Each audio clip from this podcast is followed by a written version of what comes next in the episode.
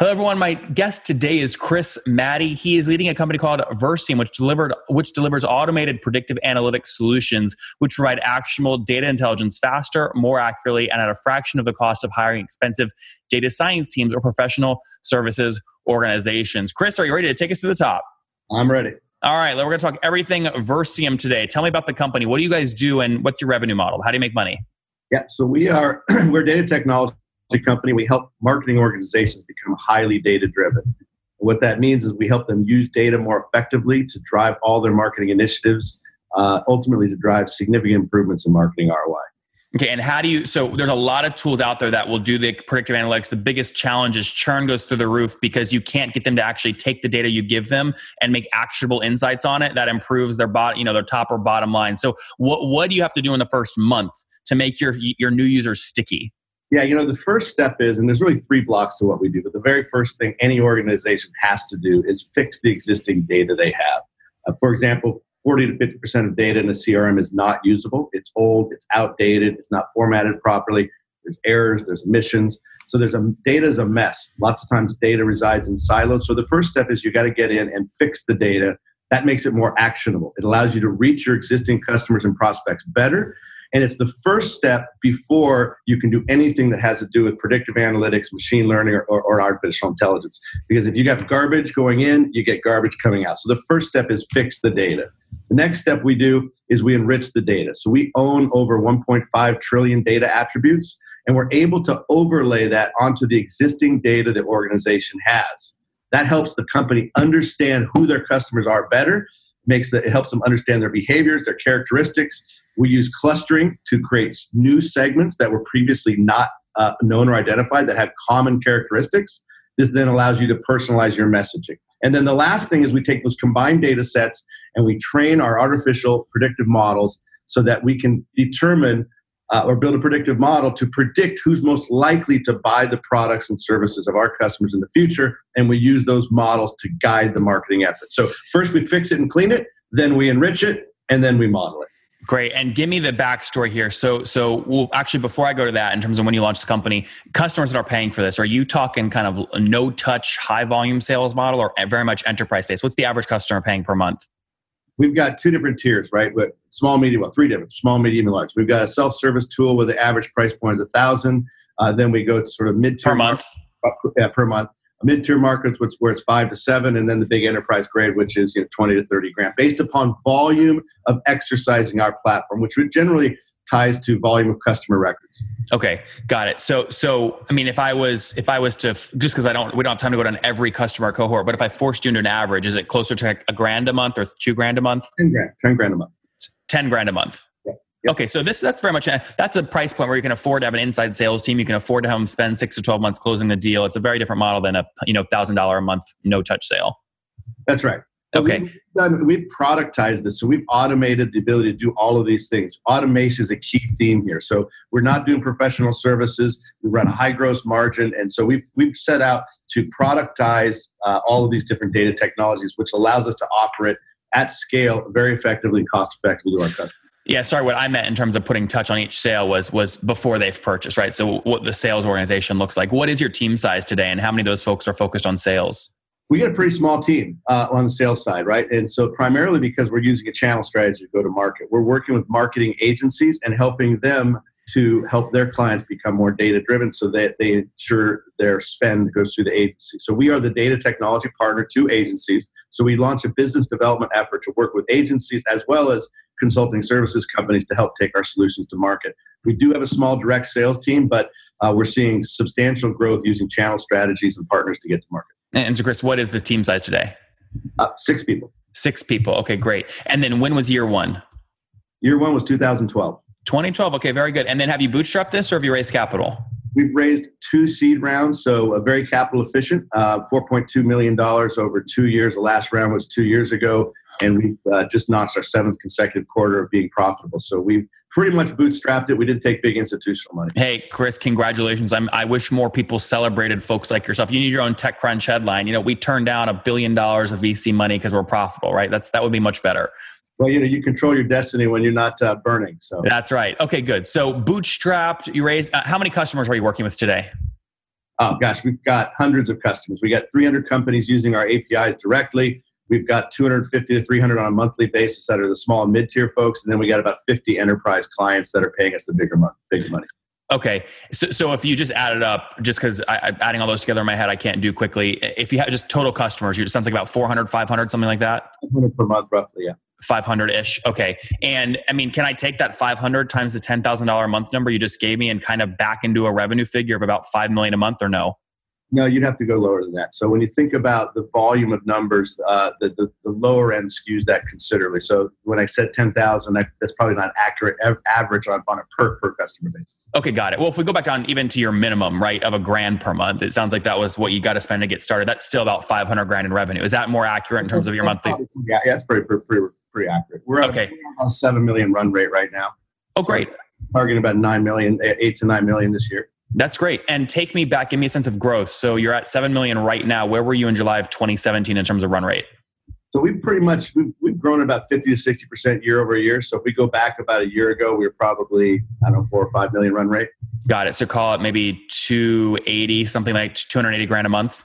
Yeah, maybe 300. Yes. Yeah, that's good. And where has most that most that growth come from? Is it coming from expansion revenue on accounts you already had, or brand new accounts coming in? It's coming from working with agencies. And the reason being is that the agencies are getting beaten up by the consulting services companies, right? Accenture is the fastest growing digital agency now. The reason for that is that they're going in and solving these data problems and using data to guide the marketing effort. We see two, three, four hundred percent improvement in, in marketing ROI when we start helping organizations become data driven. And so what's happening is that these you know, Cognizants, Wipros, Accentures, Capgeminis are going in solving data problems, but all those organizations have created digital agencies now. So the traditional digital agency is getting beat up pretty bad. We come in and we say, we will be your data technology partner. We will solve data problems, solve data silos, and use our engine to drive your marketing targeting and uh, it's a great winning strategy and they're embracing us quite quite rapidly oh, chris what i was trying to get at there though is are you driving more growth over the past year from expanding customer accounts you already had upselling them or bringing on brand new accounts from channel partners brand new accounts absolutely. brand new from channel okay and what's the kickback you give the channels why do they do it Oh, they make a couple of reasons, right? In the case of the, the consulting services company, they make billable hours wrapping professional services around our capabilities. Uh, but we also provide a revenue share an, on an annuity basis for everything that comes through the pipe, right? So when you hit the Versium platform for data data cleansing or for data enrichment or for targeting, you know, it's a, it's an ongoing SaaS-based recurring revenue model, and we're able to share in that revenue ongoing with those partners. So, what is that like? Thirty percent? What's the percentage? Thirty to fifty percent. Yeah. Thirty to fifty. Okay. So, if I back into your CAC, right? If you're acquiring a twelve grand a year customer or a grand per month, you're willing to spend up to three thousand or four thousand bucks in terms of the kickback to the channel partner to acquire that customer. Uh, you know, I'd have to look at, you know, I, I don't know. Our, I have to get our CFO to look at the CAC numbers to be able to answer that fully accurately. But we're definitely willing to invest in the partners to grow the business because it's an ongoing revenue stream. So early mm-hmm. on, with some of the new adopters, we're just launching a new dev portal that allows dev developers to access via API. We'll be a bit more aggressive on the revenue share initially, but it, we think it'll settle out around 20 to 30 percent because they're also making money writing to those APIs, or they're making money on the creatives that drive through the channel. So it's very it's a very synergistic partnership. So we don't have to be too aggressive on our revenue share. Sure. Well, I mean, I would say though, if you give them 50%, that's pretty aggressive. 30% is, you know, a little obviously more or less aggressive, but maybe the first year, right? To get, yeah. What's churn today? Churn's very low. It's like below five to 7%. And that's revenue churn net per month? Uh, you know, I don't know if that's on a logo. That's going to be on a revenue basis, not logo basis. Okay. But monthly or annually? Uh, annually. Oh, annual. Okay, Pretty good. That, yeah, that's really healthy. Good. And, and that's net or gross? You know, that's a financial question. I have to get my CFO to answer that. I, I don't know. That. I, am not sure. What are you? Are you? It's a big difference, though, right? So five to seven percent, rev, you know, churn annually. Basically, are you adding back expansion revenue or not? Do you know? We're adding back expansion revenue. Okay, got it, got it. So, so good. That's helpful to understand. Um, so five, five to seven percent revenue uh, churn annually, and that's on a on a net basis. That's great. Well, I mean, what do you think you have to do to get to kind of net revenue retention annually of over hundred percent? Net revenue. Uh, sorry, know? sorry. What that would mean is you would build an inside organization to basically drive more expansion revenue. The only way to get to net revenue retention like higher than 100 is to basically drive significant expansion revenue. It sounds like you've got some pricing axes that allow you to drive upgrades pretty easily, but you don't have an inside sales team built yet to drive that you, that adoption. Well, you know, the, the interesting thing is as we start getting in the ad tech space and start having our AI engine driving recurring revenue in the digital spend, that's where the expansion grows substantially because the, the it, then it correlates to the ad spend of the business. And so where we're doing some interesting things is in the B2B ad tech arena. The B2B ad tech arena in terms of digital has been pretty nascent because most of the, the targeting in the ad digital ad tech is tied to consumer entity data. We have the unique ability to overlay consumer entity data onto business data that allows us to target and increase reach by 4x. So we're seeing big growth in B2B digital spend, and that spend is a ramp up, which is how you get to you get to expand revenue on a per logo basis. Yep, I'm an enterprise. I just signed up with you. Uh, Jane at freshworks.com is in my CRM. Uh, she I don't know this, but she moved jobs to you know a year ago and has a new email address. I just signed up for you. How do you know that she's moved? That's not her email anymore. What is your source of truth?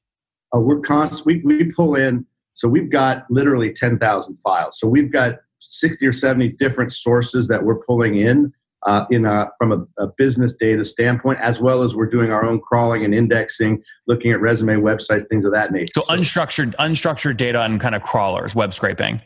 All of the above, right? And yeah. so there are different types of sources you have. Now, you're not going to be 100% accurate with any, uh, you know, any one file, but we will be industry leading based upon all of that, as well as applying uh, ML-based models to predict certain things. Now, um, that's all in the business data. Now, you start, what gets really interesting is when you're able to overlay consumer perspectives on top of that as well. So that gives you insight. If all of a sudden you see a physical address from the household, which is a non consumer based attribute, and that changes, now you might have an indication, certain if it changes city, there's probably likelihood there's been a job change, right? So that's an example of how you get insights from something that might be more of a consumer attribute, i.e., household. Where are you getting that consumer data from? Same thing, unstructured data? Same type of thing. We've got uh, over 20,000 different fields of, of, data, columns of data we can overlay, both business and consumer. And so you think about it when you're building a consumer model, who you are as a business person, uh, there's signal there, right? If you're a CPA at a Fortune 100 company, yeah, no, Chris, I get, I get the product, I get the value. I'm just trying to understand where where you're unique. Let me ask a different question. Um, how much are you spending per year on your own data sources, data you're ingesting? So what's interesting, we own all of our data, right? So we're not licensing data from the Acxioms and D&Bs. In fact, we supply data to companies like, like that. What so about the FullContacts, the Clearbits, things like that? DiscoverOrgs? Um, talk to all those folks, supply data to some of those folks, get data from some of those folks, depending yeah. on the natures, right? So that's a problem. That's where I get confused in this market, Chris. Sorry, I hate to cut you off. We're running out of time though, but this is the problem. Like, it seems so ancestral everyone buys everyone else's data or if they don't want to use the word buy they trade it. You give and they get. The problem is like there's what is the source of truth? Like what is your unique data capturing thing that i would pay you for versus i wouldn't get from anybody else if everyone just shares the data anyway? So data is a commodity. That's the fact of the matter unless you have a very unique source. So there are some unique source. I certainly wouldn't probably share that on the airwaves yeah.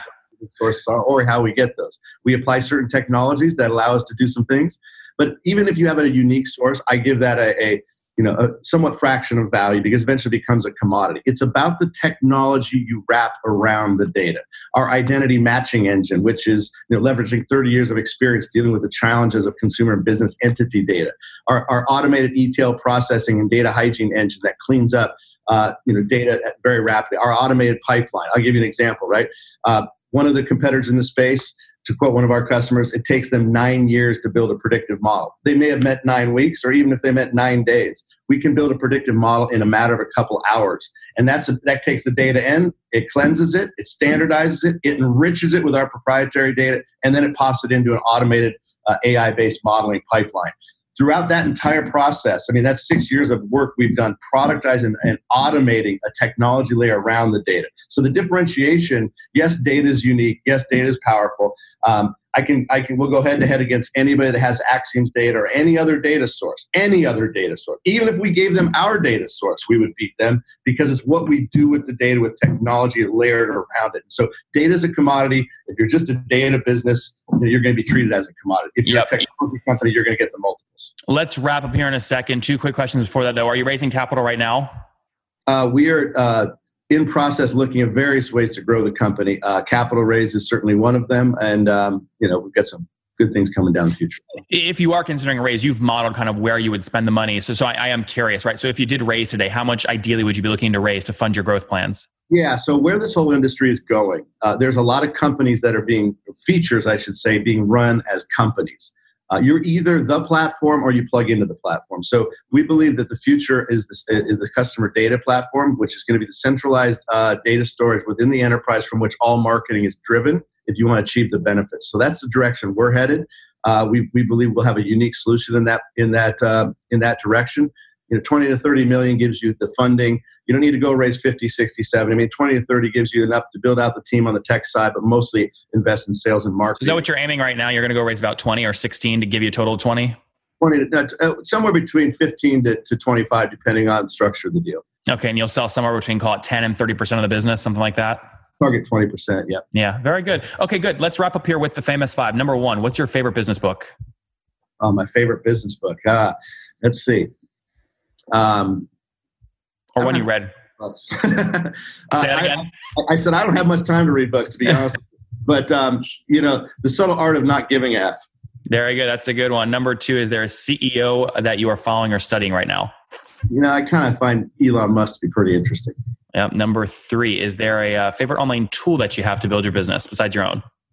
Favorite online tool? Oh, that's yep. an easy one. Email. You get everything done from email. What do you use? If you didn't have email, you'd be dead. what do you G- Gmail? Yeah, Gmail. Number four. How many hours of sleep are you getting every night? Oh, five or six. And what's your situation? Married, single, kiddos? I got two boys, uh, 11. I got three startups Versium, Jack, and Nick. Good. So 11 and 13. So between uh, running around to soccer and uh, being a single dad and a CEO, I got my hands full. I was about to say, you surely do have your hands full. And how old are you? Uh, shoot, I forgot. that's bro. That's not. I think I'm only as old as my uh, as relative age of my kids. Right. I just turned fifty. Fifty. Okay. Last question. Take us back thirty years. What do you wish your twenty year old self knew?